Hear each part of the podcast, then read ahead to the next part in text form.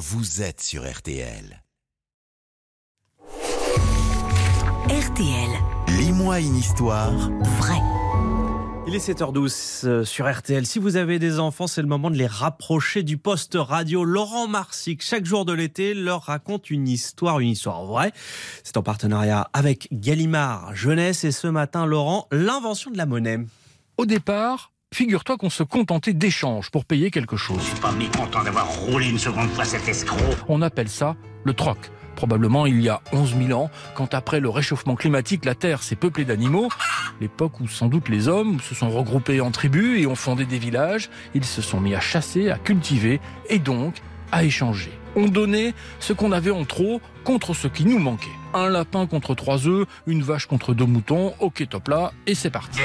Petit à petit, on échange des biens contre des coquillages, puis des métaux précieux, de l'or ou encore de l'argent.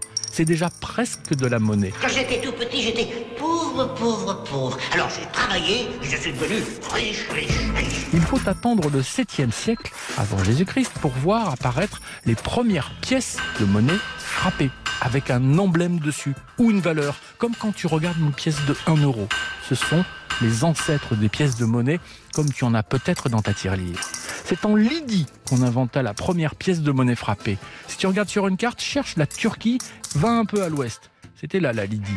À l'époque, la Grèce. Le roi de Lydie s'appelait Crésus. Et il va devenir l'homme le plus riche de la région, du pays et peut-être du monde. D'où cette expression, riche comme Crésus. Et tu sais comment?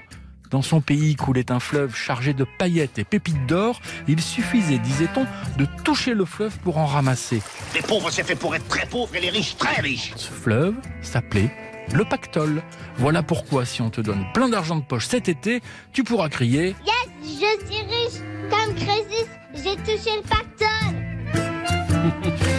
Lis-moi une histoire vraie, c'est signé Laurent Marsic, des récits tirés des collections BAM et Les Grandes Vies. C'est aux éditions Gallimard Jeunesse.